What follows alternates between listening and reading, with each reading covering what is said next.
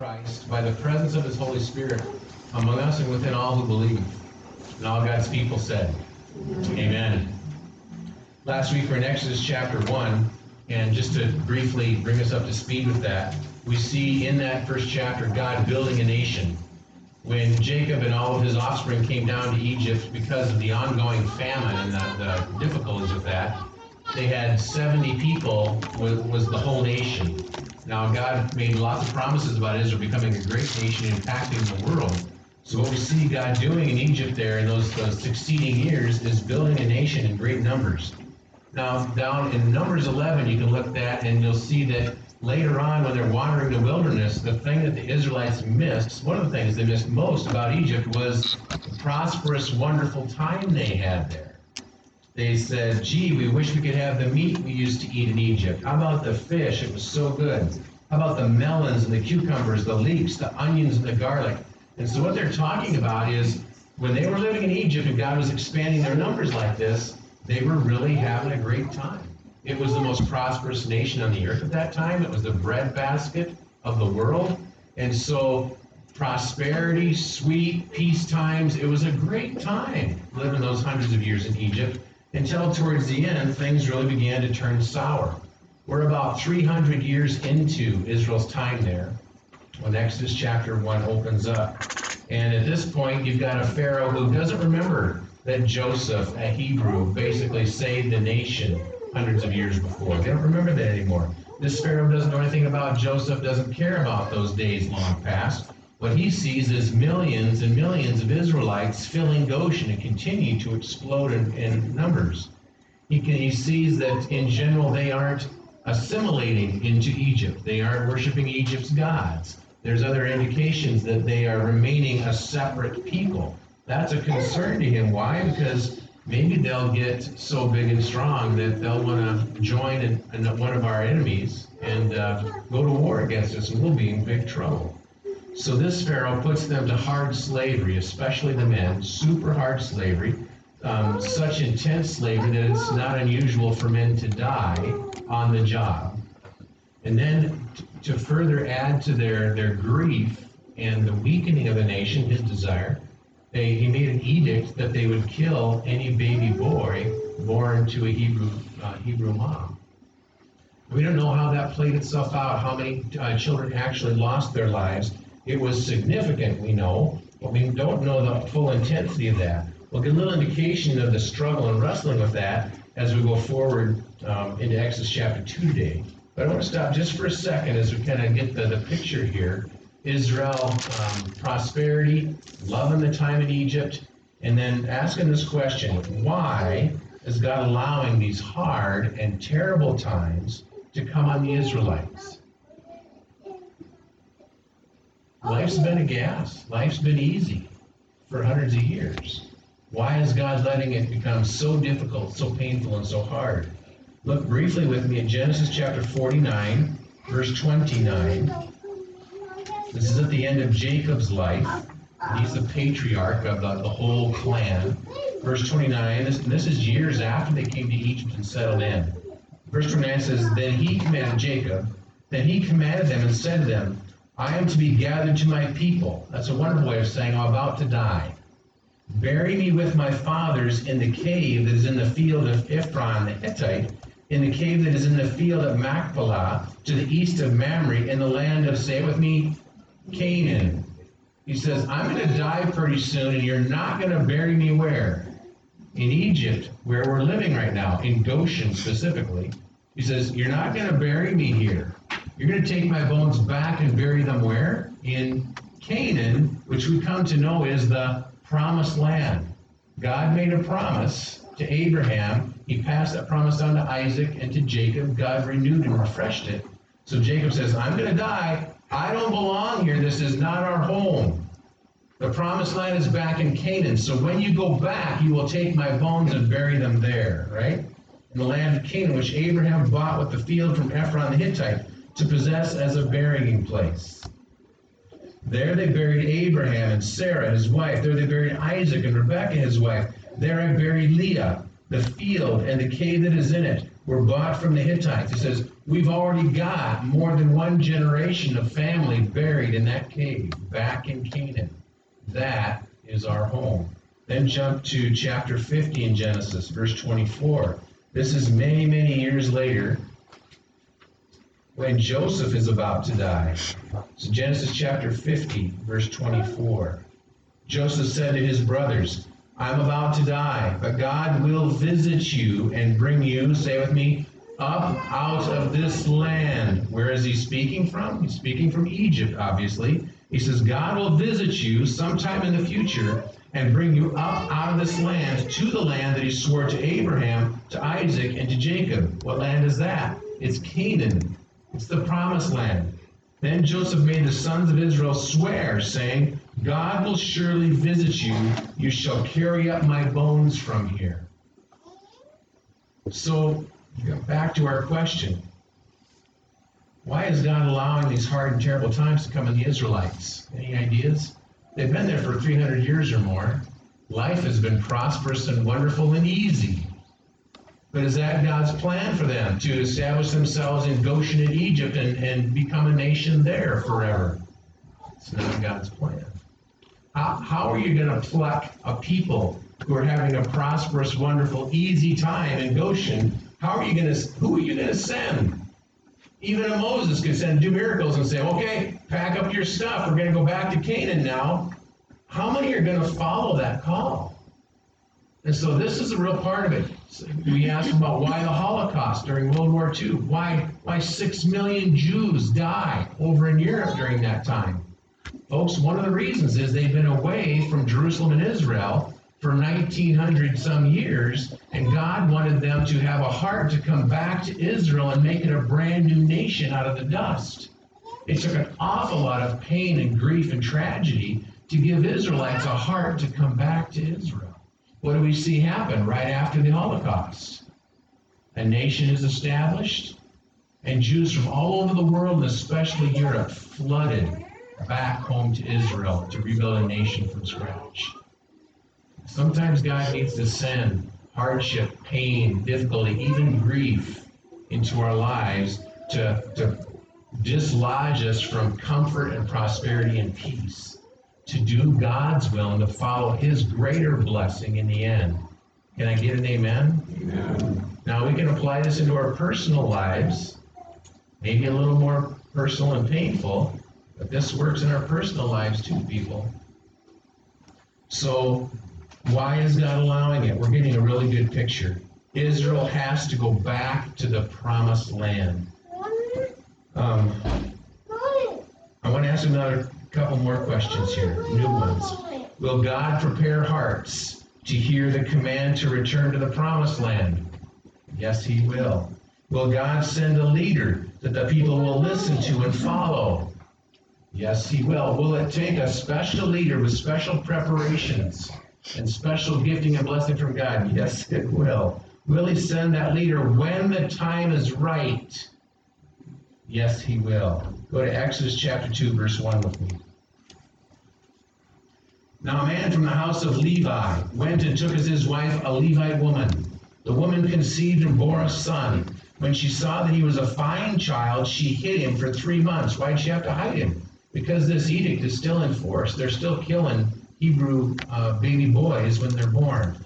Now, as we look forward and we get to know the picture in a bigger fashion, we know that this is um, Moses' mom and dad, right? But we know that Moses has an older brother, Aaron, and an older sister, Miriam. Miriam is in this story. So we kind of wonder how come how come Aaron slipped through the cracks and made it through, but Moses' life is in jeopardy. We don't know all the details here. It might have been, well, Egypt wanted to keep some Israelite men, right? Because they were making use out of the slave labor, building storehouses and things for them. So it might have been that the edict was allowing firstborn boys to live, but after that, no more sons. There's different ways it could have been managed. We don't, don't know the details. So we know Moses had an older brother, Aaron, but for some reason they were really afraid for Moses' life. So she sees that he's a, a beautiful child. There's might be more to it than that. That the Lord whispered to her, save this one, do all you can. We don't know. But she hid him for three months, verse 3. When she could hide him no longer, she took for him a basket made of bulrushes, daubed it with bitumen and pitch, made it waterproof. She put the child in it and placed it among the reeds by the riverbank. And his sister, would be Miriam, stood at a distance to know what would be, say with me, done to him. What's the real possibility here, people? Real possibility is Egyptians come across it, realize it's a Hebrew baby boy, and just either take him out of the basket or sink the basket. The real possibility is they, they let him die or they make him die in the Nile. That was Pharaoh's command. So she, the sister, comes along to kind of, just like in the kid talk picture, to kind of hang back in the bushes there and see what's going to happen to the baby. Sister stood a distance to know what would be done to him. Verse 5. Now the daughter of Pharaoh came down to bathe at the river. Now this wasn't a normal thing, but the Nile had um, holy spiritual properties according to their faith system, a lot like the Ganges in India, right? Um, if you want to wash your sins away, do different things in your religion there, you go down to the Ganges and you wash. Similar kind of thing. So the daughter of Pharaoh came down to bathe at the river while her young women walked beside the river. She saw the basket among the reeds and sent her servant woman, and she took it. Now, I'm pretty certain that they knew where Pharaoh's daughter liked to go down to the river. Would have been her, her usual favorite place, right? So this wasn't just a guess. You throw the kid out in the reeds and hope she comes down there. This is a, a good good opportunity. And so she sent her servant woman, and she took it, grabbed the basket. Verse 6. When she opened it, she saw the child. Behold, the baby was, say with me, crying. Is that perfect timing or what? Is God in control? And so this daughter of Pharaoh did not have any children yet of her own. So a, a crying baby, you lift him out of the basket. Wow, he's beautiful, he's cute, chubby cheeks, whatever else, is grabbing her mama's heart, her mama instinct. She took pity on him and said, This is one of the Hebrews' children. She knows full well what she's getting into here, doesn't she? Interesting. Then his sister, Moses' sister, said to Pharaoh's daughter, she, she kind of slips out of the, the bulrushes there and says, Shall I go and call a nurse from the Hebrew women to nurse the child for you? And Pharaoh's daughter said to her, Go. Good idea. So the girl went and called the child's mother. This is working out perfectly, isn't it? Everybody say, what a plan. Right? It's working. Pharaoh's daughter said to her, Take this child away and nurse him for me, and I will give you your what? She's getting paid to suckle her own son. This is, I mean, this is a God thing. Too wonderful. So the woman took the child and nursed him. When the child grew older, and that word older there, um, there's some reference in it to being weaned and stuff. So when the child grew older and was able to be weaned, she brought him to Pharaoh's daughter. Now we don't know how old this is. Could be a couple years, three years maybe. We're guessing.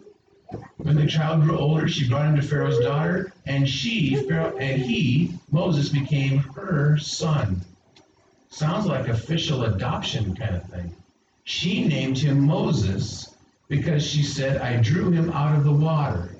Now, that name Moses, both in, you can make a case for it being a Hebrew name with meaning, and also make a case for it fitting with the Egyptian language as well. So maybe maybe both in a sense. She was probably she was trained up smart. She might have used it because it had meaning in both of the languages. Interesting. I drew him out of the water. She called him Moses. Verse 11, we're going to leap forward, and I'll, I'll t- in a minute I'll show you where 40 years we leap forward in this time frame. I want you to think about something. So as we're reading the Bible, we're cooking along, Moses, cute little baby, he's crying just the right moment, gets pulled out of the water, saved, and handed over to, to Pharaoh's daughter to raise. Next thing we know, he's 40 years old. We need to stop for a moment, think about what's going on in Goshen. The whole 40 years, what's going on there? Hard slavery. Men are dying on the job. Baby boys are still dying in the Nile River as they're being born hardship, horrible difficulties for 40 years have been going on at this moment. So between verse 10 and 11, don't just blow that off and forget about it. Now think about it. We need to ponder what are the Hebrews going through for 40 years? Terrible times. Verse 11, maybe 40 years is enough. Say that with me. Maybe 40 years is enough. No. Now we have term limits, you know. We're like, oh, if we can just make it through four years or whatever, all those kinds of thoughts, whichever way you're going with it. We are pansies people. God's, God's going to grow us up in faith and endurance. Amen. Here we go. Verse 11. One day when Moses had grown up, he's 40 years old, he went out to his people. Now, we don't know exactly, you can watch the movie, and then they'll uh, show you when and how they think he figured it out, but somewhere along the line, Moses became very aware that he was a Hebrew by birth. He went out to his people and looked on their burdens. He saw an Egyptian beating a Hebrew, one of his people. Now, this is probably a fairly common occurrence, probably a daily thing, but maybe not for Moses to see in person. Verse 12, he looked this way and that. What does that mean? He's checking to see if he can get away with something. You ever done that before? Come on, I want to see some hands up. You ever look around to see if you can get away with something? he looked around to see if he could get away with something, and seeing no one, he struck down the Egyptian and hit him in the sand. He killed him. When he went out the next day, behold, two Hebrews were struggling together against each other. And he said to the man in the wrong, Why do you strike your companion? He answered, Who made you a prince and judge over us? In our vernacular, would be, Who died and made you king? Do you mean to kill me as you killed the Egyptian? Uh oh. Somebody knows, and if a loudmouth like this guy knows, who knows? Everybody's knowing, and pretty soon Pharaoh's going to know. Then Moses was afraid and thought, oh man, surely the thing is known. When Pharaoh heard of it, he did, he sought to kill Moses.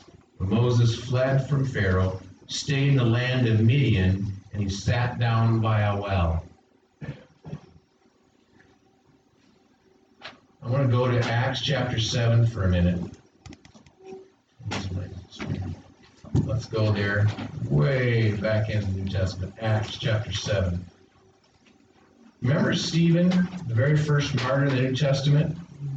He's giving an awesome, like, two chapter long sermon to some Jews who were rejecting Jesus, not believing, and who wanted to kill him and eventually did. But he's giving this amazing sermon, and he starts with Abraham, and he goes all the way forward in the sermon. And along the way, he gives us some really wonderful details about Moses in this moment. So, Acts chapter 7, verse 17. As the time of the promise drew near, which God had granted to Abraham, the people increased and multiplied in Egypt until there arose over Egypt another king who did not know Joseph. He dealt shrewdly with our race and forced our fathers to expose their infants so that they would not be kept alive. It's tracking right with the Exodus so far. At this time, Moses was born, and he was beautiful in God's sight. He was brought up for three months in his father's house. When he was exposed, put out on the river to see if he would live or die, Pharaoh's daughter adopted him and brought him up as her own son. And Moses was instructed in all the wisdom of the Egyptians. Gee, you suppose that'll come in handy later on? And he was mighty in his words and deeds. Verse 23 When he was how old? 40 years old. It came into his heart to visit his brothers, the children of Israel. What? Where did that come from? Where did this desire and this prompting come to in his heart to visit his brothers and sisters, the Hebrews? Who's doing that work? God's doing that work in Moses' heart. Verse 24. Seeing one of them being wrong, he defended the oppressed man and avenged him by striking down the Egyptian. So this wasn't cold blooded self serving murder, it was defending someone who was being struck down by the Egyptian. Verse 25. Moses supposed that his brothers would understand that God was giving them, say with me, salvation by his hand. So there's more going on here in Moses' heart and mind. Not only is he having a newfound interest in his people, not only does he want to go see how things are going for them, but he's all he's already feeling and sensing and coming to know a call from God to be the one who leads them out. Isn't this fascinating? He supposed that his brothers would understand that God was giving him salvation by his hand because he'd been uniquely placed in, in the, the palace, right? 40 years he'd been living with the Egyptians in the royal palace. But they did not understand. Yeah. Uh, Jesus had trouble with that when he came. People should have understood that he had come to save them and that they didn't get on board. Scripture is very clear that that was the case. Verse 26 On the following day, he appeared to them as they were quarreling and tried to reconcile them, saying, Men, you are brothers. Why do you wrong each other? But the man who was wrongdoing his wronging his neighbor thrust him aside, saying, Who made you a ruler and judge over us? Do you want to kill me as you killed the Egyptian yesterday? At this retort, Moses fled and became an exile in the land of Midian, where he became the father of two sons. So we have that insight from Stephen's speech. I love when Scripture adds on for us, gives us a better idea of what we're working with back here in Exodus chapter 2. So let's go back there. Now, right now, we're going to put up um, the map, if we can. And I forgot to bring my laser pointer. So I'm going to use the handy candlelighter pointer. Okay, see Canaan in the upper right-hand corner? That's the promised land. That's along the edge of the Mediterranean Sea. It's Israel today. They've been living here. Here's Egypt. The whole the whole thing is Egypt. Up here in the upper right-hand portion of Egypt is Goshen. See how it's fed by all these rivers that split? Here's the Nile, massive, powerful, wonderful river. And then it, as it gets to low ground, it splits out in all these branches and it goes into the Mediterranean Sea. Well, Goshen is a well-watered, lush grassland. It's perfect for raising sheep and stuff, which is Israel's main thing, right? So Goshen's where they've been living all these years. Uh, Pithom there, Ramesses up there, those are uh, places where their slave labor did a lot, a lot of building for the Egyptians, okay?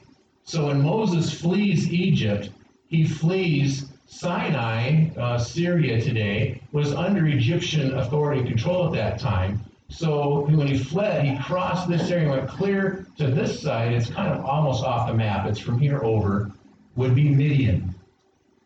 Israel, Egypt did not have control and authority over Midian.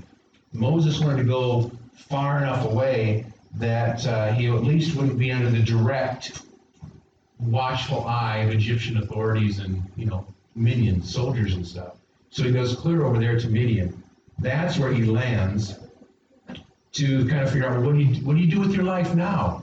You've lived for 40 years in the palace. You know you're a Hebrew. You have this growing sense that God has called you to set them free from slavery, but you got to flee for your life and you end up miles and miles away in Midian. Now, if you're Moses, is that a crisis moment in your life? Are you seeking the Lord like crazy? What do you have for me, Lord? What do you have for the, the my fellow Hebrews I had to leave behind in Egypt? They're under terrible stress and pain and torture and infanticide. God, what now? I thought now was the time, God. And I killed one of the Egyptians on the spur of the moment, but nothing but messed up came from it. When, God, right? When? How? What now? Go back to Exodus chapter 2, verse 16.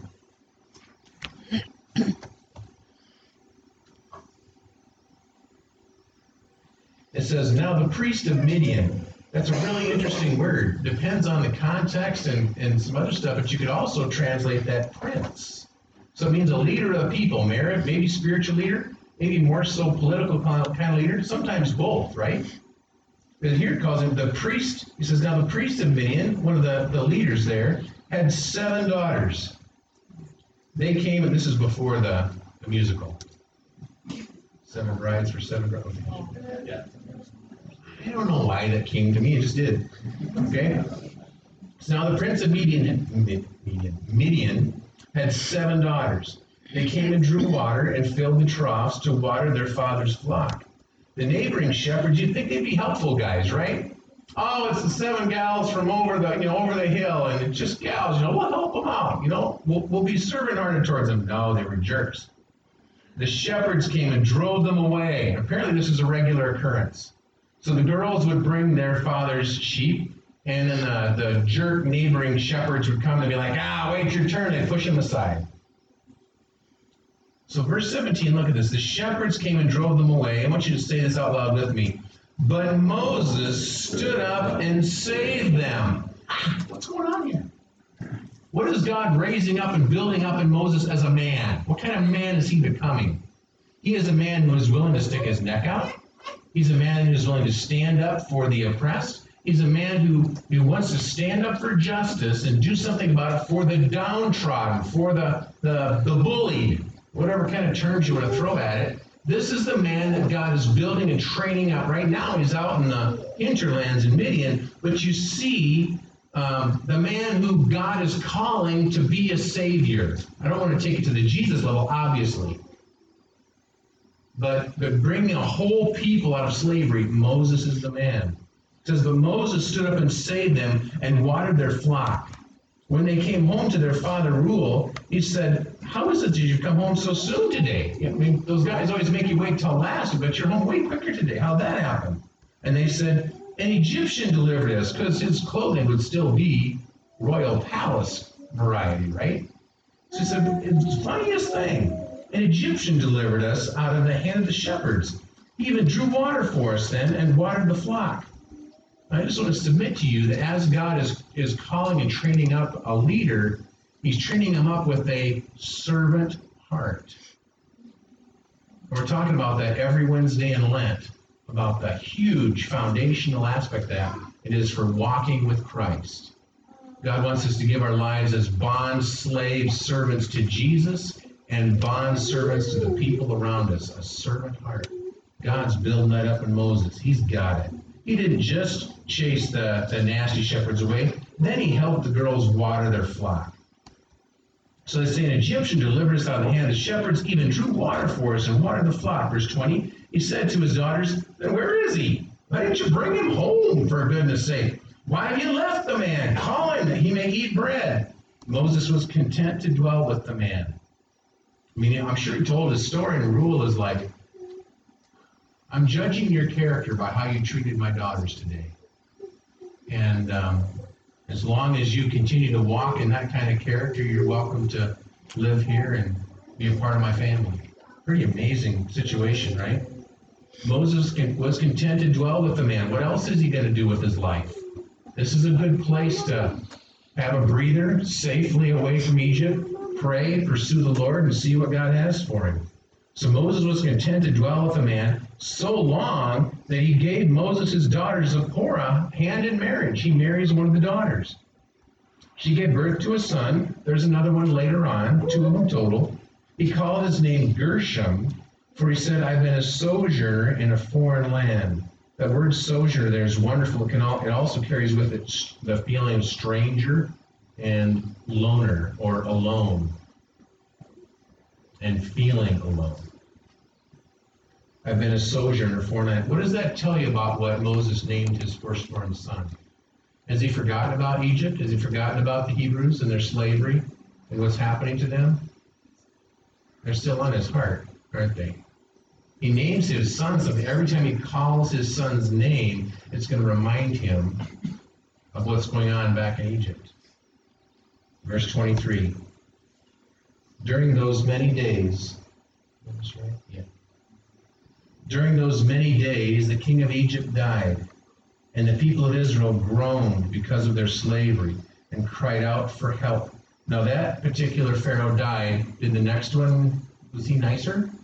No, he didn't relieve the burden at all. He continued the same policies. So the Israelites are crying out for help. It says, Their cry for rescue from slavery came up to whom? To God. God, if you've got your own Bibles or your own way to circle or whatever in your electronics, there are four action words here for how God responds to the cry. Verse 24, and God heard their groaning. Is it important for me to know that God hears me when I cry out to Him? That's the first thing I want to know. Is He listening? Is He hearing? Yes. God heard their groaning, and God remembered. Say that with me. God remembered. What's he remember? Not just that they're his people, that he loves them. He remembers his covenant with Abraham, Isaac, and Jacob. God's had this whole thing figured out for hundreds and hundreds of years. He hasn't forgotten it, but he's remembering his covenant and he's, he's working it out in perfection. even though it doesn't feel like perfection in, in Goshen right now, does it? In a time period of really hard, real hard times and pain, suffering, maybe even grief, can that be somehow part of God's greater, bigger plan for good and for kingdom impact? We're used to it being pretty soft and easy in general in America. I think we're going to learn the other side of it. We're getting there. We're going deeper in it all the time. So it says, God heard their groaning and remembered his covenant with Abraham, Isaac, and with Jacob. Period. Then New Sense says, God saw, that's the third action word, God saw, and that word carries with it, um, saw it happening and considered. God was considering, he was watching, and the one, he was watching and engaged with what was happening. So it says, God saw the people of Israel, and say with me together, and God knew. He knew what was going on. He, and that word carries with it, he had a concern for what's going on. Now, I don't want to blow your minds too big today, but things were really, really bad for the Hebrews when Moses was born. Amen. They had to hide him in the river, and they didn't know if he was going to live or die. Forty years later, we have this incident where he tries to defend a Hebrew, ends up killing the Egyptian, and has to flee for his life to Midian. Anybody Bible hounds here remember how many years he stays in Midian before God calls him out there and brings him back to set the people free?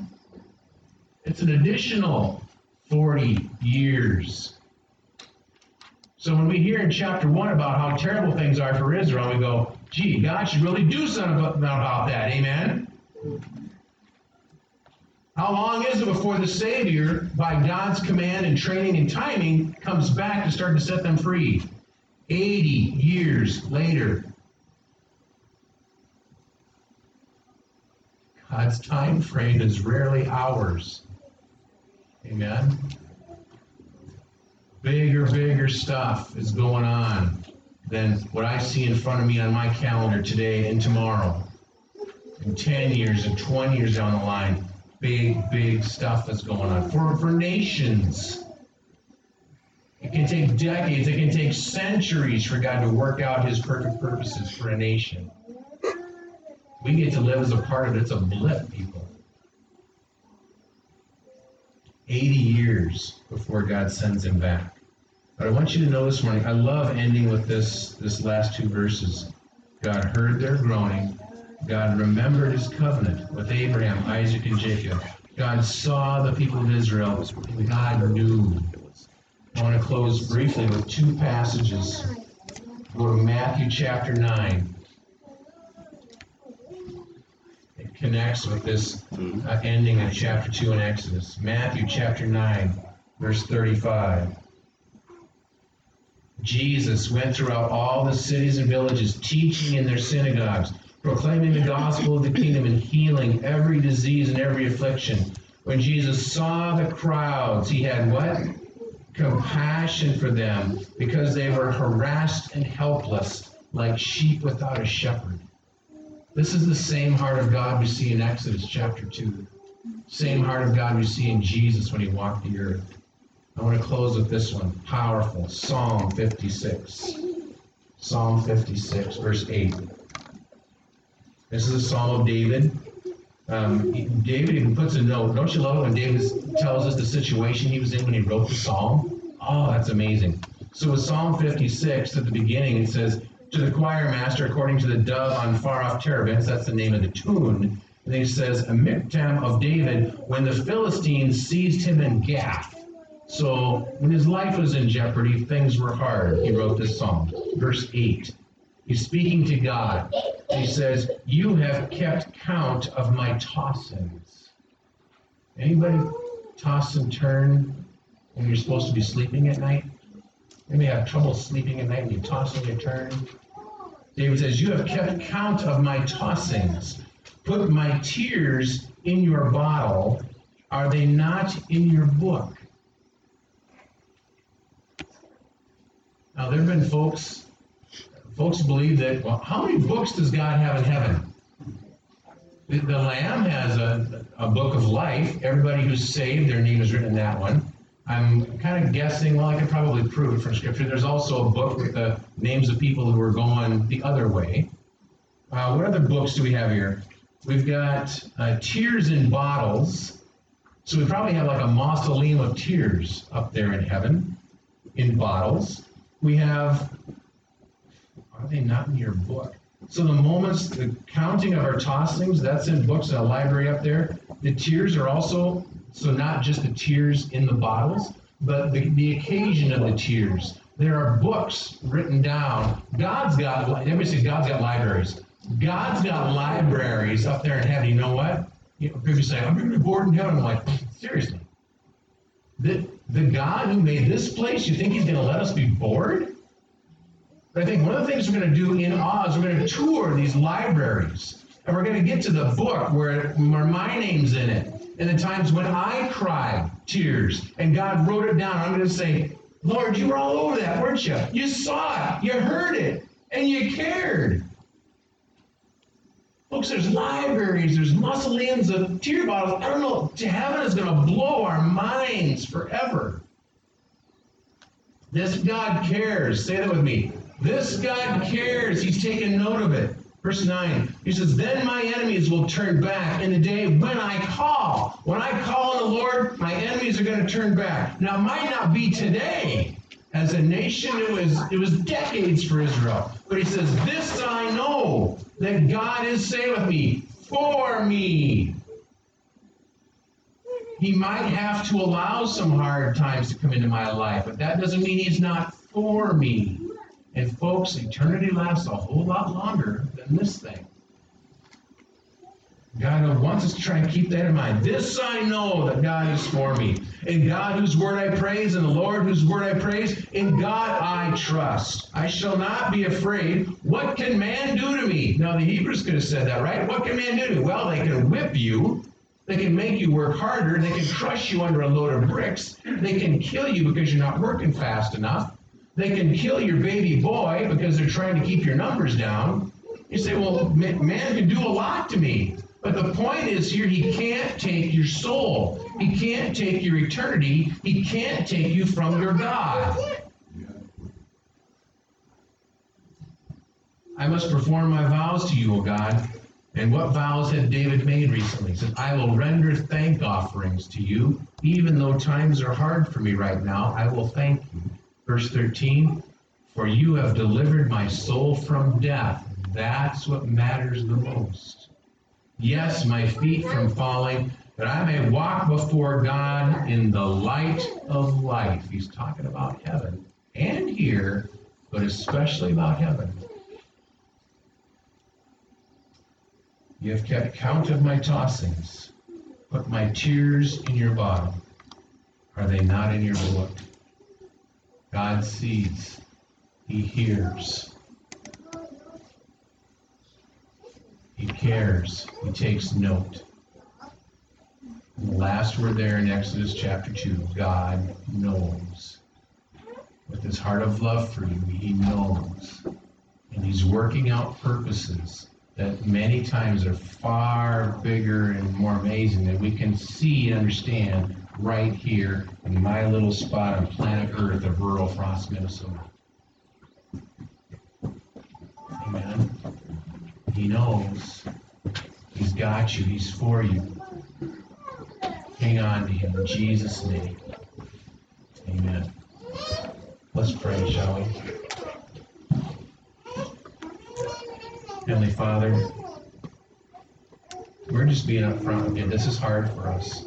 We thank you for stories like this in the Bible that help us to know that your children have gone through painful times before and we can learn from that experience. We can learn who you are and what you're doing in their lives. It helps us understand what you're doing for us and in us and through us.